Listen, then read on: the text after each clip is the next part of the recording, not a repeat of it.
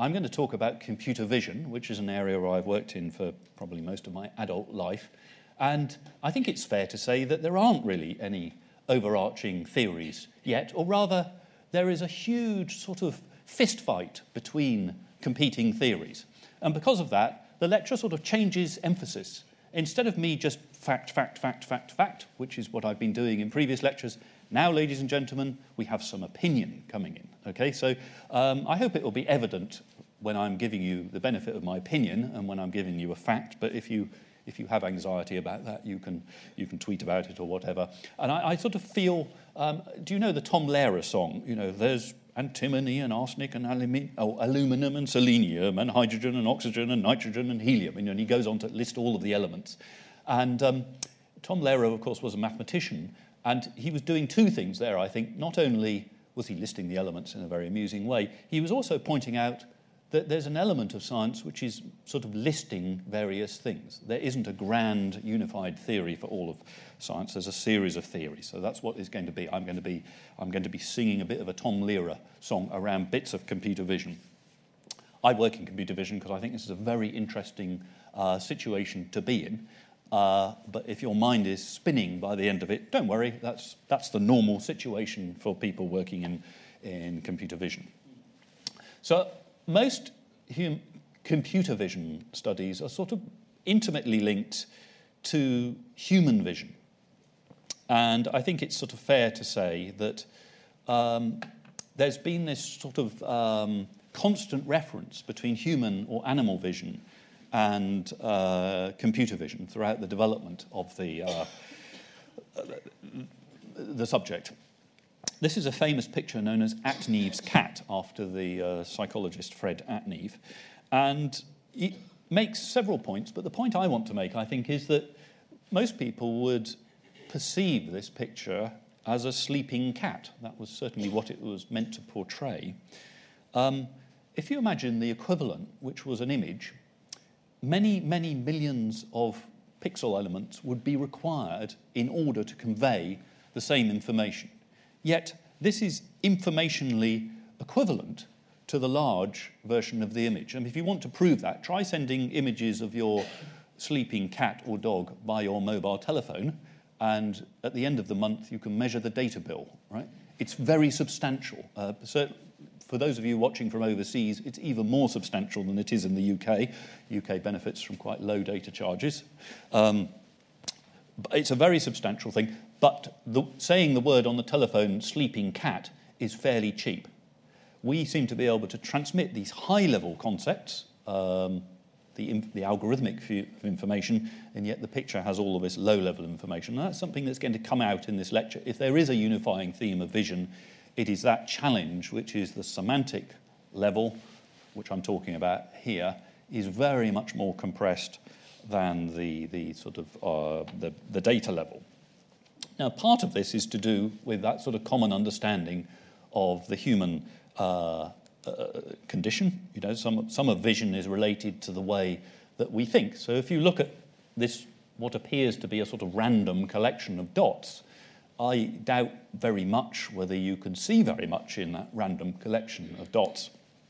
But if I make a slight um, adjustment to it, then it, becomes very evident what we're looking at. I don't know if anyone rec- particularly recognizes that face, do they?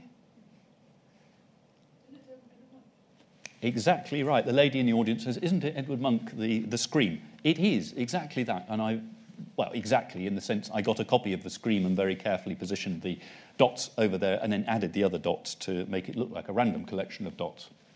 So, uh, you and me, at least, madam, have transferred uh, some very complex semantic information between each other with only three dots, which was, uh, you, you, literally joined the dots of my thoughts there.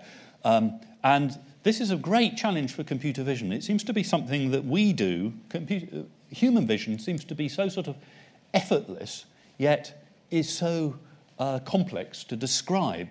So if we look a sort of at a conventional picture of human vision, then it might look something like this. Um, we have some sort of illuminant over here on the left, and light is coming out of this illuminant, and it might be described by a spectrum of uh, uh, energy here. So this is uh, wavelength along here, and this is something that uh, is measuring power.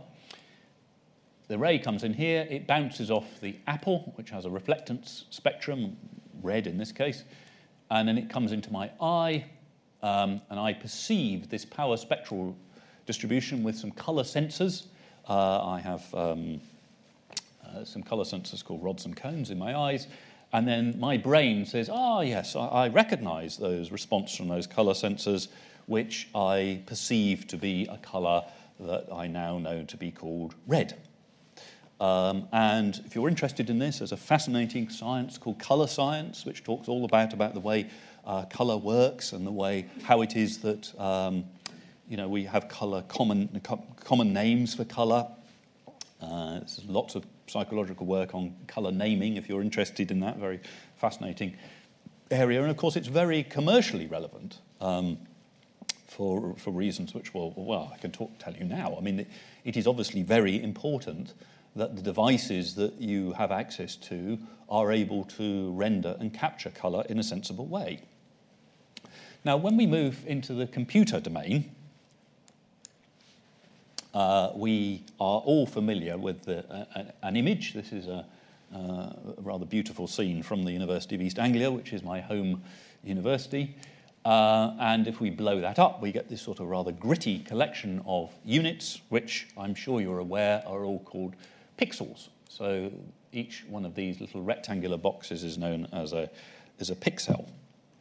And um, or unless you work for IBM, where mysteriously they're always called PELs. Uh, if you work for IBM, you're unable to say more than one syllable, so they become PELs. Okay, um, so this rectangular grid of pixels usually has, if they're color, has three numbers. Doesn't always have three, but three is a good start. Uh, so this is the red number, the green number, and the blue number abbreviated to RGB. Okay, so everybody, I think, is sort of broadly familiar with that idea. And so um, an image uh, looks something like this. They're often referred to as three planes, and for those of you who are into computers, they're usually represented by 8 bit unsigned integers, um, uh, and which means a number between 0 and 255. 0 is usually black, and 255 is the maximum intensity. So if they're all at 255, we have a color of white. If they're all at 0, we have a color of black. If they're equal but some other color, we have a gray. And so that is known as the, uh, the, the gray line. Okay, so far so good. Um, I don't know if anyone's sort of ever shown you inside a, a digital camera, but uh, they look something like this. This is a, this is a rather expensive version. And the, uh, this bit of the camera has been pretty standard since, um, oh, I don't know, 19, 1950s, I should think, you know, the, the single lens reflex camera. This is the shutter here, um, which pops up and down at incredible speed. This is the sensor. Okay, so on here are uh, millions of little RGB sensors. And um, I'll just tell you a little bit about that because it's rather um, it's a rather sort of fascinating um, bit of um, electro uh, electronics. Let's have a quick look at it. Now, depending on the value of the camera, there are sort of three types of sensor in operation. So the one that is um, used in expensive cameras um, is called a tri-chip sensor. So the white light comes into a prism like this, and the red light comes out in this way. And on the top here, we would have mounted the red sensor. Here we have the green sensor, and here we have the blue sensor. And that's great. It does have a bit of a commercial problem because nobody really likes cameras with great big prisms in the middle of them. Right? They're heavy and awkward. And furthermore, if you drop it on the floor, the sensors have an annoying habit of falling off and you lose all your alignment, so you ruin the camera. So they're not very, they're less and less popular, although if you can get, you can imagine the, the challenge of getting these things exactly aligned, it's a bit of a fiddle faddle. That, the good thing about that is that's great for undergraduate students because it very closely corresponds to the data model, which is these three planes. The reality um, actually looks something like that for most cameras. I'll just briefly mention in dispatches this sensor, where the sensors are layered on top of one another, beautiful system. So you get perfect alignment. Uh, this is uh, called the Foveon uh, sensor system. uh, very uh, clever and patented, which means it's not widely used. This is the system that we would normally use. So we have some photonic sensors here. We have these little lenses which focus the light down. And the R, the G, and the B are unequally interspersed on your uh, camera. So if you have a mobile phone in your pocket that takes cameras, almost certainly it's using this form, which is known as the Bayer array. And uh, the Bayer array suffers from an immediate problem, which I'm sure you can see, which is there is no, for example, green sensor here. Uh, there is no red sensor here. It's slightly displaced. So what happens in the camera is interpolation, right?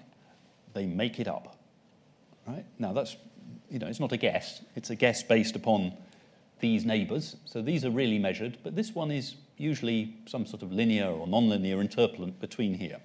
And occasionally you can see that if you get a picture from your mobile phone and you zoom in on, say, a white to black edge, you'll often see colour fringes as you go down the edge. Uh, it's a very common um, problem, and vast amounts of resource um, are devoted from the big mobile phone manufacturers to try and make that uh, better. And there's a group of researchers at the University of East Anglia, where I work, who single mindedly work on these uh, things. That isn't the only thing that goes on in a camera, I should say. Um, there are innumerable little, non-linear, tiny little adjustments that go on in a, in a camera.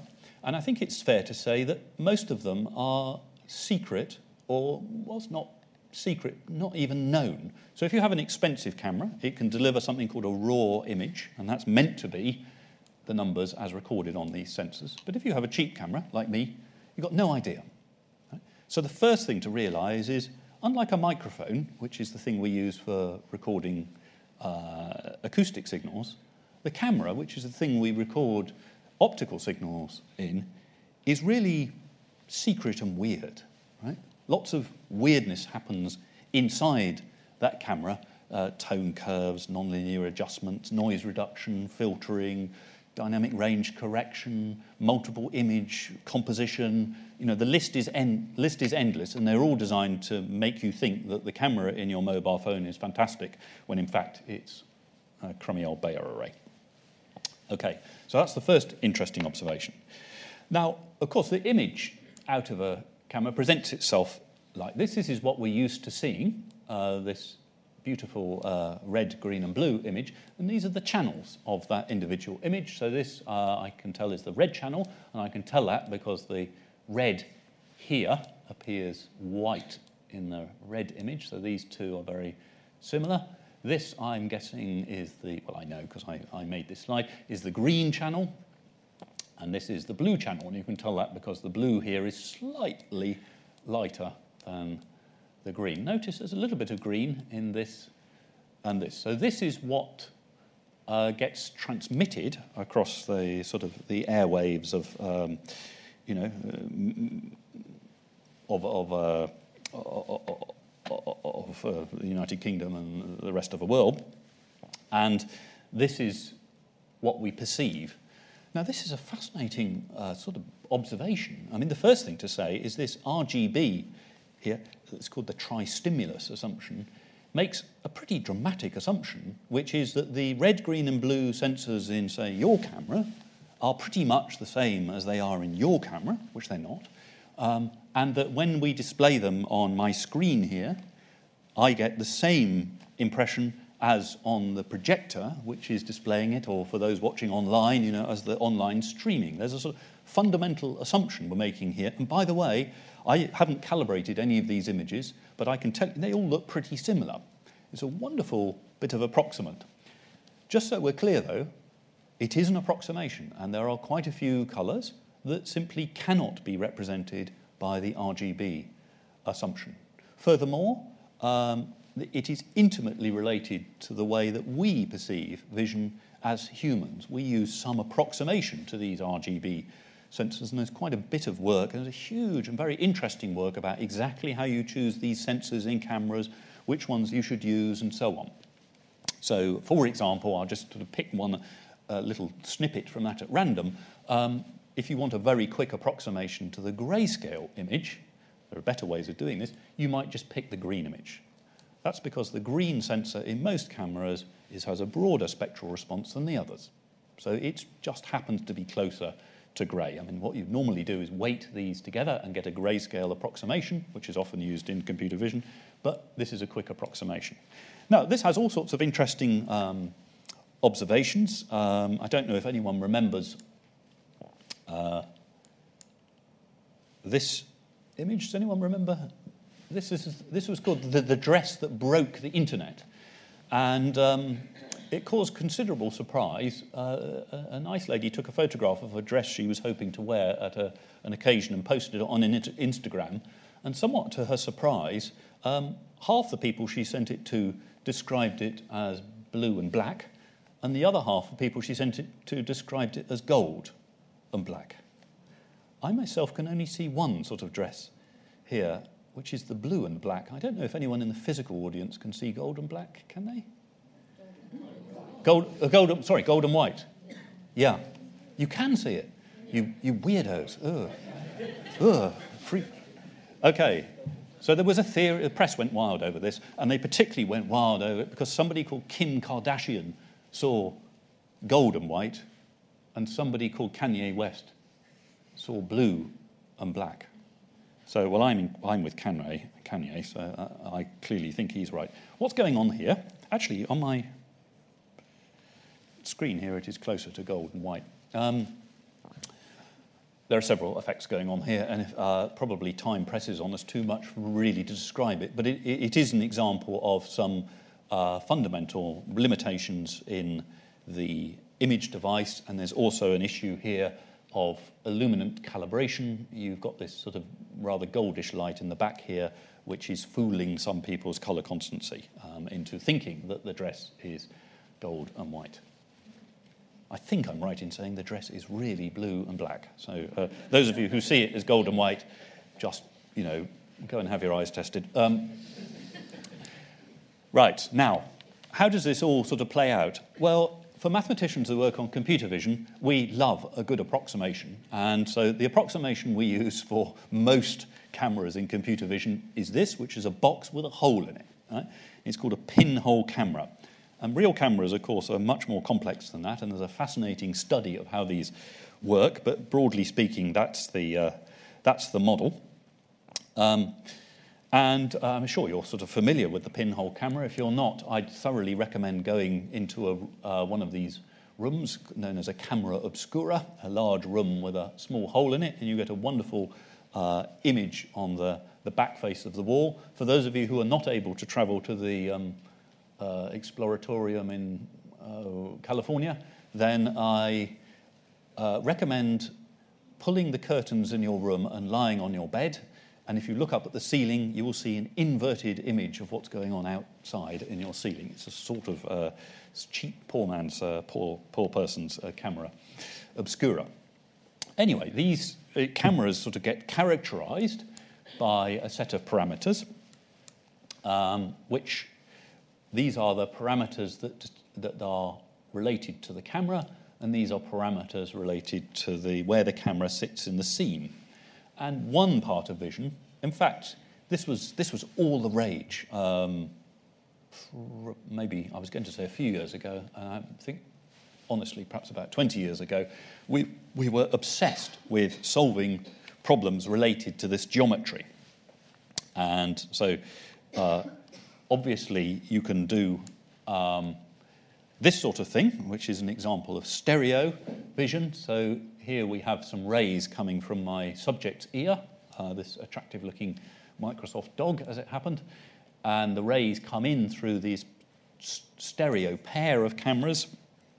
We can, if we can measure those rays, we could measure this distance here, I'll call it L. We could measure this distance here, I'll call it R.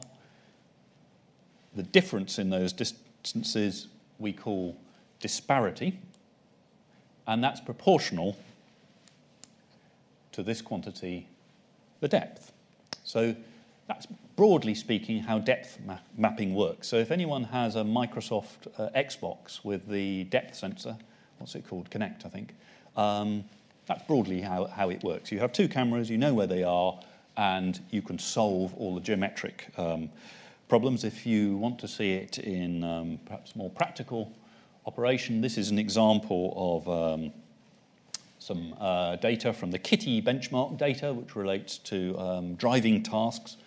Uh, it's from the University of Karlsruhe. You can download it if you wish, if you want to do that. And so, what you should be noticing here is that things in the distance are coloured uh, sort of cool colours, and then as we get closer, each one of these things is assigned a different colour. So, this is called a dense depth map. Okay, and dense depth maps are the sort of stuff of self driving vehicles. Now, all well and good. And so long as I know all of these camera parameters and I know the distance between the cameras, then I can solve for what's called metric uh, stereo. I can actually convert these numbers into physical depths. I can say, oh, yes, that's 15 meters away. Actually, I should point out that we don't always have that information. Um, we, we might know we've got two cameras, but we might not know all of their parameters. That's a beautiful problem, the uncalibrated stereo problem, that um, we solve all the time, I suspect. You know, I, I, don't remember measuring the distance between my eyes as a child and programming it into my brain, and I don't remember measuring the, the uh, distance of the, the uh, pixels on the back of my eyeballs. You know, um, I just seem to have worked it out. And there's some beautiful mathematics uh, devised on, on this problem, which by, as soon as someone says beautiful mathematics, you know is horrendously complex and difficult, don't you? The, uh, probably one of the first people to look at the movie was this uh, interesting man called Eadweard uh, Muybridge, who has, uh, for some reason, changed. Well, he, he, I think he thought that his real name, which was Edward Muggeridge, wasn't very interesting, so he became Eadweard Muggeridge. And uh, as far as I remember, um, we'll have to. Uh, there is another Gresham professor of film, actually. We should ask Ian Christie whether this is true. There was a sort of bet between uh, Muggeridge and others as to whether a horse's feet left the ground when, uh, when running. And what he did was set up a whole load of cameras uh, connected by thin uh, strings, and he galloped a horse past these cameras, the strings pulled the trigger, and he got this sequence of movies and was able to answer that question uh, very nicely. Um, uh, so you can look at the individual frames and you can put them all together and you get this convincing impression of motion. Uh, this was quite a long time before the film The Matrix. Uh, I don't know if you've seen The Matrix. The Matrix introduced a whole load of uh, new visual effects, one of which was called bullet time, which was um, achieved by a whole rack of cameras being triggered at just the right moment so you could follow people in their motions. Um, and there was a film made about how you made the Matrix. We were very proud of their achievements, but I have to tell you that a good old Eadweard Muggeridge got there first. Okay, now, one of the issues with this um, is the sampling period. You obviously have uh, to make a choice about how often you take these pictures. And uh, this problem uh, soon arose in quite old movies. Um, this is known as a sampling problem, and I talked a little bit about this in the acoustic uh, domain. If you get the sampling wrong, you can find that things that are moving in the movies look rather strange. And um, in the movies, this is often called the wagon wheel effect after these historic movies, where the, the wheels of the cart appear to move backwards instead of forwards. Now, you're all very familiar with this. You've seen it so much that you barely comment on it. It's only when it happens uh, very dramatically that it sort of becomes quite obvious that there is a problem.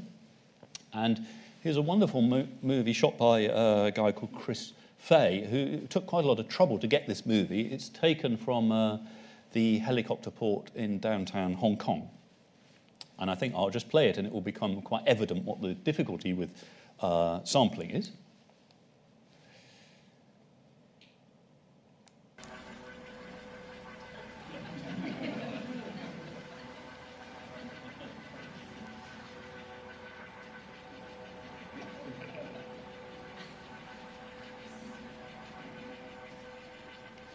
So it's horribly weird, isn't it, watching this uh, helicopter? Um, and it uh, what he'd done was he, he'd picked a mobile phone which has a variable uh, frame rate and very carefully adjusted the frame rate to get the, the uh, picture he desired. It's quite difficult to do. I tried to, uh, by bizarre, for bizarre reasons, I have a helicopter pad just outside my office, and I tried to do it the other day and, and failed. So I'm, you know, heavily thankful, and reliant on this wonderful illustration. Uh, the fact is that uh, movies are, and video data that we deal with are often undersampled. So what that means is that there are errors due to motion blur, and that's caused by the shutter not being quick enough, but there's also these, these sampling errors. And they're very common in, in movie data uh, that we have to deal with in computer vision. Um, you would very much like often to run at sort of hundreds and hundreds of frames per second. I work in lip reading, so I would love to be able to do that because the lips move too quickly to capture, really.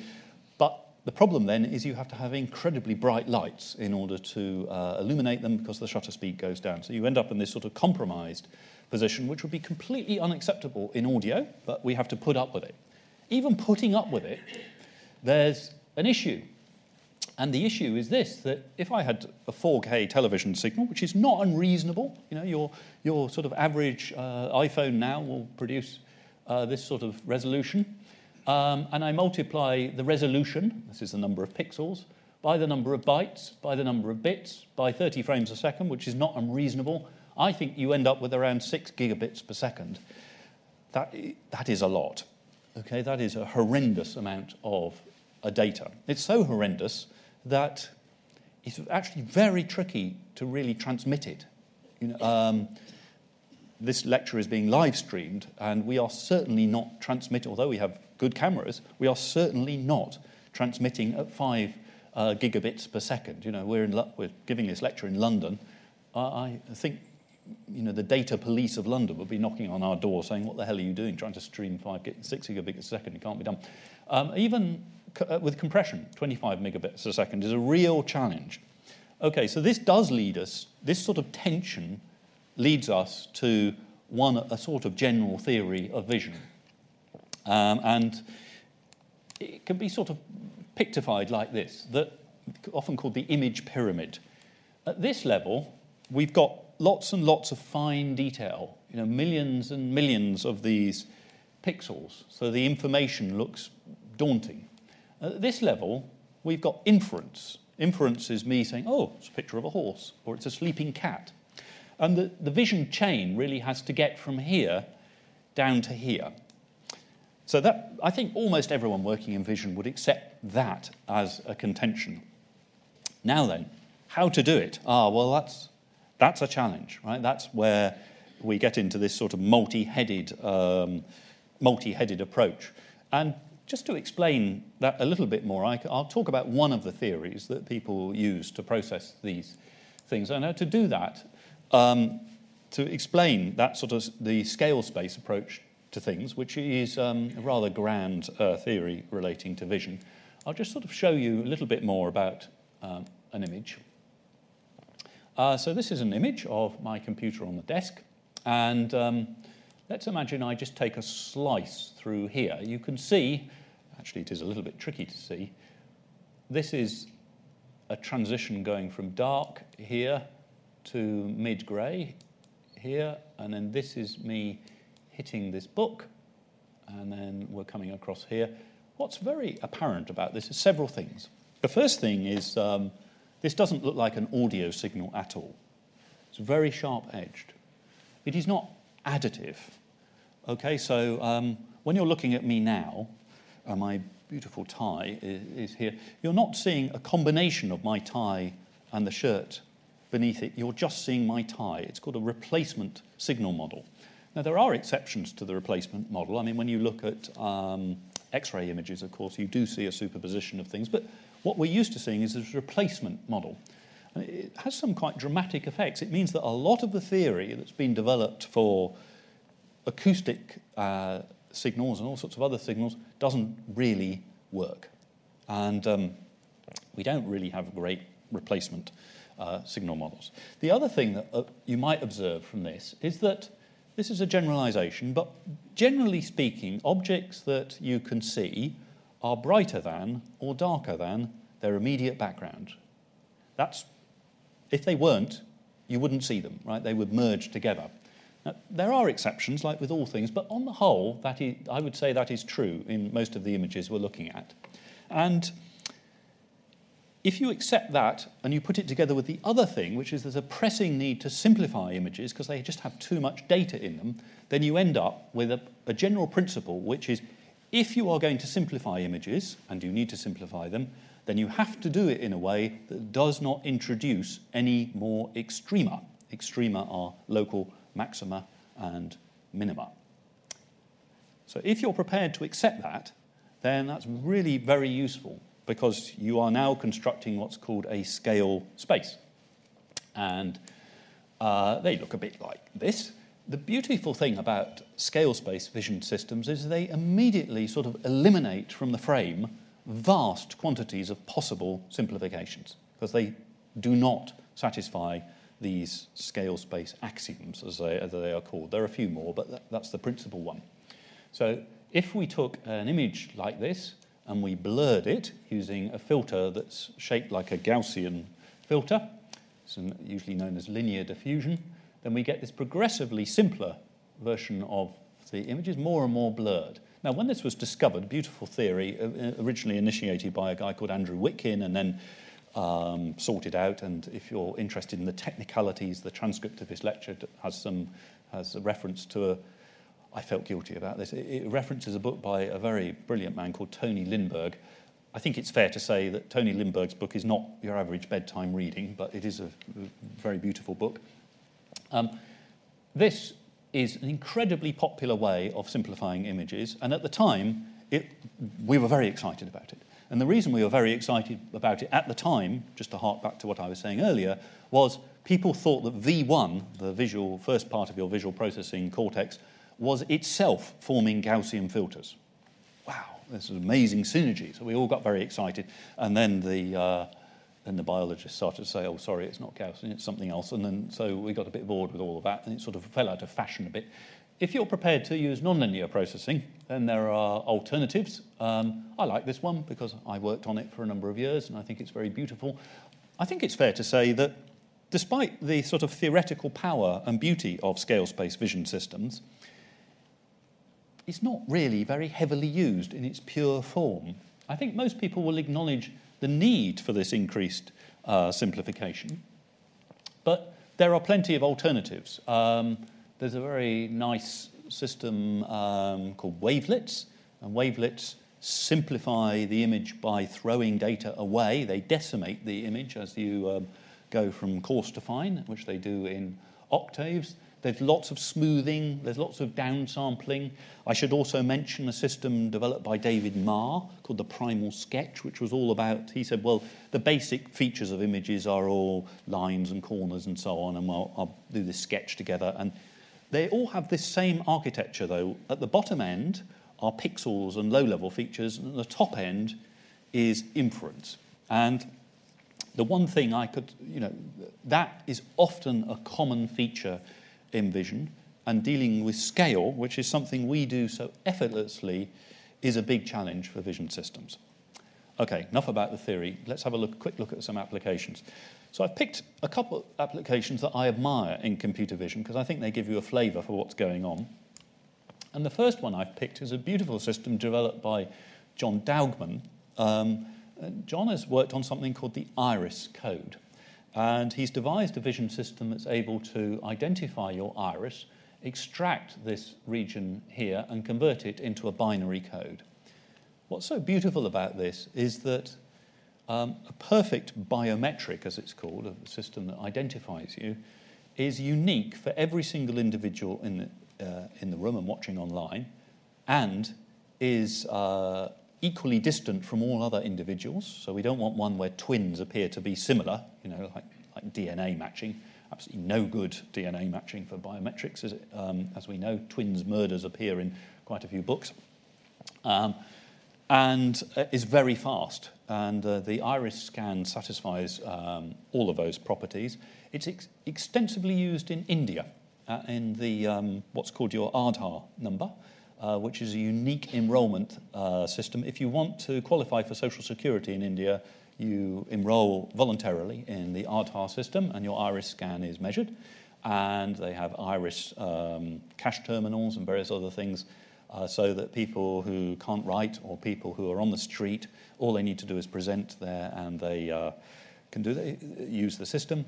I, they've enrolled, they have a wonderful dashboard which you can look at. I think they've enrolled 1.2 billion people in the system uh, yesterday when I looked.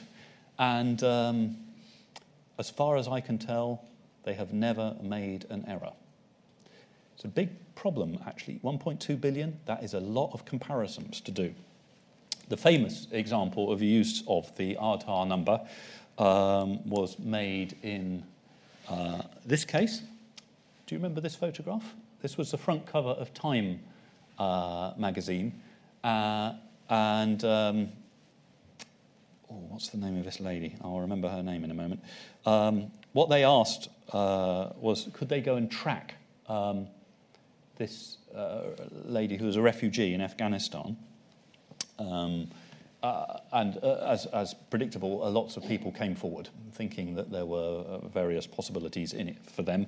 So John was asked to, John Daugman was asked to confirm that this lady, oops, sorry, uh, this lady was indeed the same lady as this lady, so he was able to extract the iris code and check that he, uh, she was identical. look, it up on the, look it up online, very interesting and fascinating story. So that's a beautiful vision system. It's not a multi scale system, it's a system that's precisely designed to solve one purpose. Now, I'm just going to quickly sort of segue into uh, another possibility. The, uh, when we're solving general vision problems, we, we've got this difficulty that I've alluded to, which a lot of the image really doesn't contain very much information. So a lot of people have been working on things called interest point operators. Um, this is an example of some interest point operators. Probably the most famous one is called uh, the SIFT algorithm. Uh, this is a speeded up version of it called the SURF algorithm. Um, there are also corners and all these sorts of things. And the idea there is instead of having to search every single frame in the, for possible matches, what I do is I just look for matches for, say, this point in the next frame, and that allows me to do all of the wonderful things to do with geometry and tracking and so on. So um, this is me, and it is now possible to sort of download and do this at home. Um, so this is me um, sitting at home over the weekend, and I ran a quick uh, corner detector on my face using some absolutely bog standard uh, code uh, available uh, in MATLAB and which is one of the signal processing packages that we use to do this. And then you can just track from frame to frame, and the, uh, the box is an example of that tracking. So you can see that as I move around, the box is doing its tracking, and I'm also throwing away points that no longer match. So you can see that as I make more and more outrageous motions in front of my little web camera, um, I'm throwing away more and more points. And what you do in reality, of course, is you would restart the uh, detector, rerun these things, and that's how face tracking works. It's really not very complicated. It's not a very grand theory. It's all in the art of what points should I choose, what algorithms should I should use for that, and there's some art in the precise way that you do the tracking. Um, now, that idea um, can be extended to looking at multiple object uh, tracking, which is uh, more and more challenging, or you can start to use um, a little bit of uh, machine learning. So, just to introduce that, I'm going to quickly. Um, actually, I think I might just skip this example of people tracking because we've got a better tracking and just quickly talk about machine learning. Machine learning and vision have been intimately related over the years. You know, they're very, very similar uh, things. And machine learning uh, has numerous applications, but I just very quickly want to explain it to you. And because it's um, that point in the lecture, I feel we know each other a bit better, I'm going to pick an application that I've worked on, um, which is about the detection of pornography. So I feel that ra- we need a sort of more racy application. Um, so I'm going to talk about a, a form of learning called supervised learning. And supervised learning what you do is you get a whole load of things where you are able to assign labels to those uh, features, and then you learn the relationship between the data and the labels. Uh, so I think I can explain this uh, reasonably well with some sort of illustration. So um, let's do that. Um, I'm just going to quickly skip over how we do this. I mean, we would, we, in the case of porn detection, we discovered that we could identify skin quite quickly. So this is doing us some skin segmentation. We would then extract from that some numbers. And in the parlance of machine learning, these numbers would be called features. And the features are said to represent the image. Now, what the features are, that's a guess. That's the art of machine learning. We don't really know what the features would be, but we'll try some We'll do some experiments and we'll make a guess. So, this is how machine learning uh, works. We would um, get, in this example, maybe an image, and we might say, well, that looks like a people image. I'm going to extract some features from that image. Well, number of skin blobs, percentage of skin, something else, something else, something. Typically, these features might have, you know, uh, in the old days, these might have 10 or so numbers in it. Nowadays, they might have several thousand numbers. And we would often think about these as being plotted in some sort of space. Uh, like that. That's what we would call a feature space. So when people are talking about a feature space, that's what they mean. And the class here is the color of the blob. So this is face one, and it's represented by this light blue uh, blob here. So we just repeat all of that. We take another image, which is um, also a face. We take, uh, in this case, this is a um, cartoon image. This is a graphical image. This is a miscellaneous image, I think. Uh, this is, I can't remember what that was, miscellaneous image. And this was um, a rather more dubious image, because that's what we were interested in spotting. And each one of these colors indicates some sort of class. So this is how you prepare the data for a sort of supervised learning problem. So if I sort of simplify all of that, um, that's what we call the training data. So these are called feature vectors. These are the classes. They're usually represented by numbers. And now we're going to throw this at our machine learning algorithm, and, it, and we say, well, what class is this then?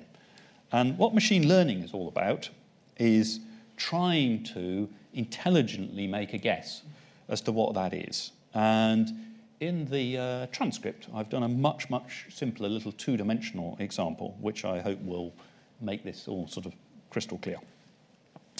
Okay, so that is the basic uh, idea behind machine learning. And the question is um, well, let's, let's not talk about pornography detection anymore because it's a bit distasteful, but it was an interesting application. So let's just skip uh, that uh, issue. Uh, not, let's not talk about the performance, but let's talk about where we were. So, sort of 10 years ago, that's where we were. We had this sort of dark art in vision, which was the extraction of features. And to extract the features, no real overarching theory, and uh, frankly, bad performance. So, what's happened since then? You know, what has suddenly made this interest in um, machine learning? Well, um, this has happened deep learning. Right? And deep learning is the thing that has revolutionized computer vision and to some extent all of the signal processing problems that exist. And I'll just give you a little example of deep learning in practice. This is a, a little bit of um, freeware. You could download um, this and use it yourself. This is a system called YOLO, and I'll show it, show it in operation, and then I'll quickly talk to you about it.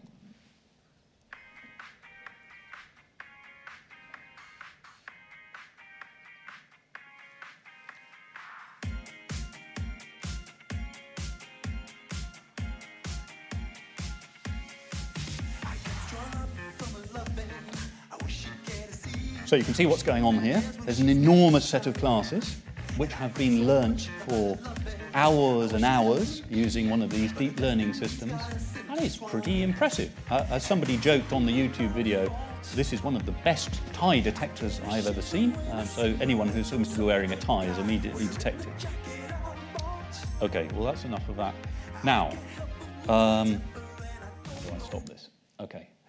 So, deep learning is the topic of the next lecture. It's highly controversial topic because it seems to throw away all of our basic understanding of how vision and everything work and replaces it all with this massive great black box which is able to go from pixels through to inference without any uh, without apparently any human intervention whatsoever. Just because time is pressing, I thought I would amuse you with, or certainly amuse myself with this observation of these, um, a bit of art from Tom Deininger, who is, uh, has a wonderful line in confusing the human vision system. Uh, you can go to his website and buy these pieces of artwork, which is yet another illustration of the fallibility of human vision.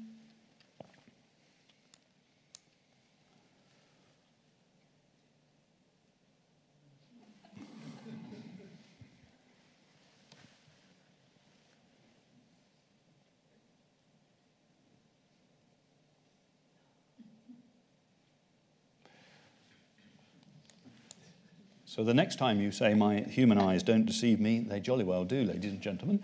Um, this has all been leading up to our lecture next month, which is going to take a look at this problem that I alluded to in this lecture of machine learning and try and pick apart in detail exactly how that works. Thank you very much.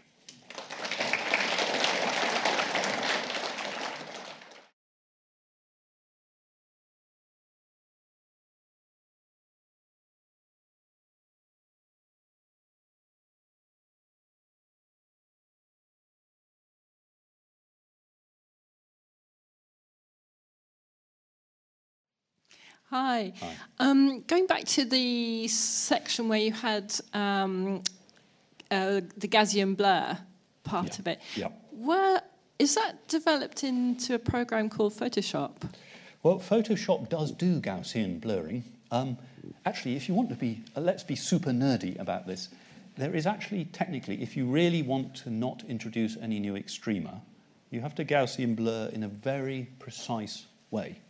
And um, it involves the multiplication of an exponential and a Bessel function to do it absolutely right.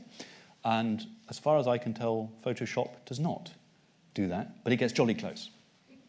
So um, Gaussian blurring is usually used as an artistic effect to replicate that sort of fuzzy feeling you get when things are out of focus, so I haven't got my spectacles on. Uh, what we're using it here to do very often is progressively blur in channels, blurry, blurry, blurry, um, those interest point operators, for example, they look for differences between channels. If they see significant differences, they say, oh, something's happened, I'll mark that as an interest point.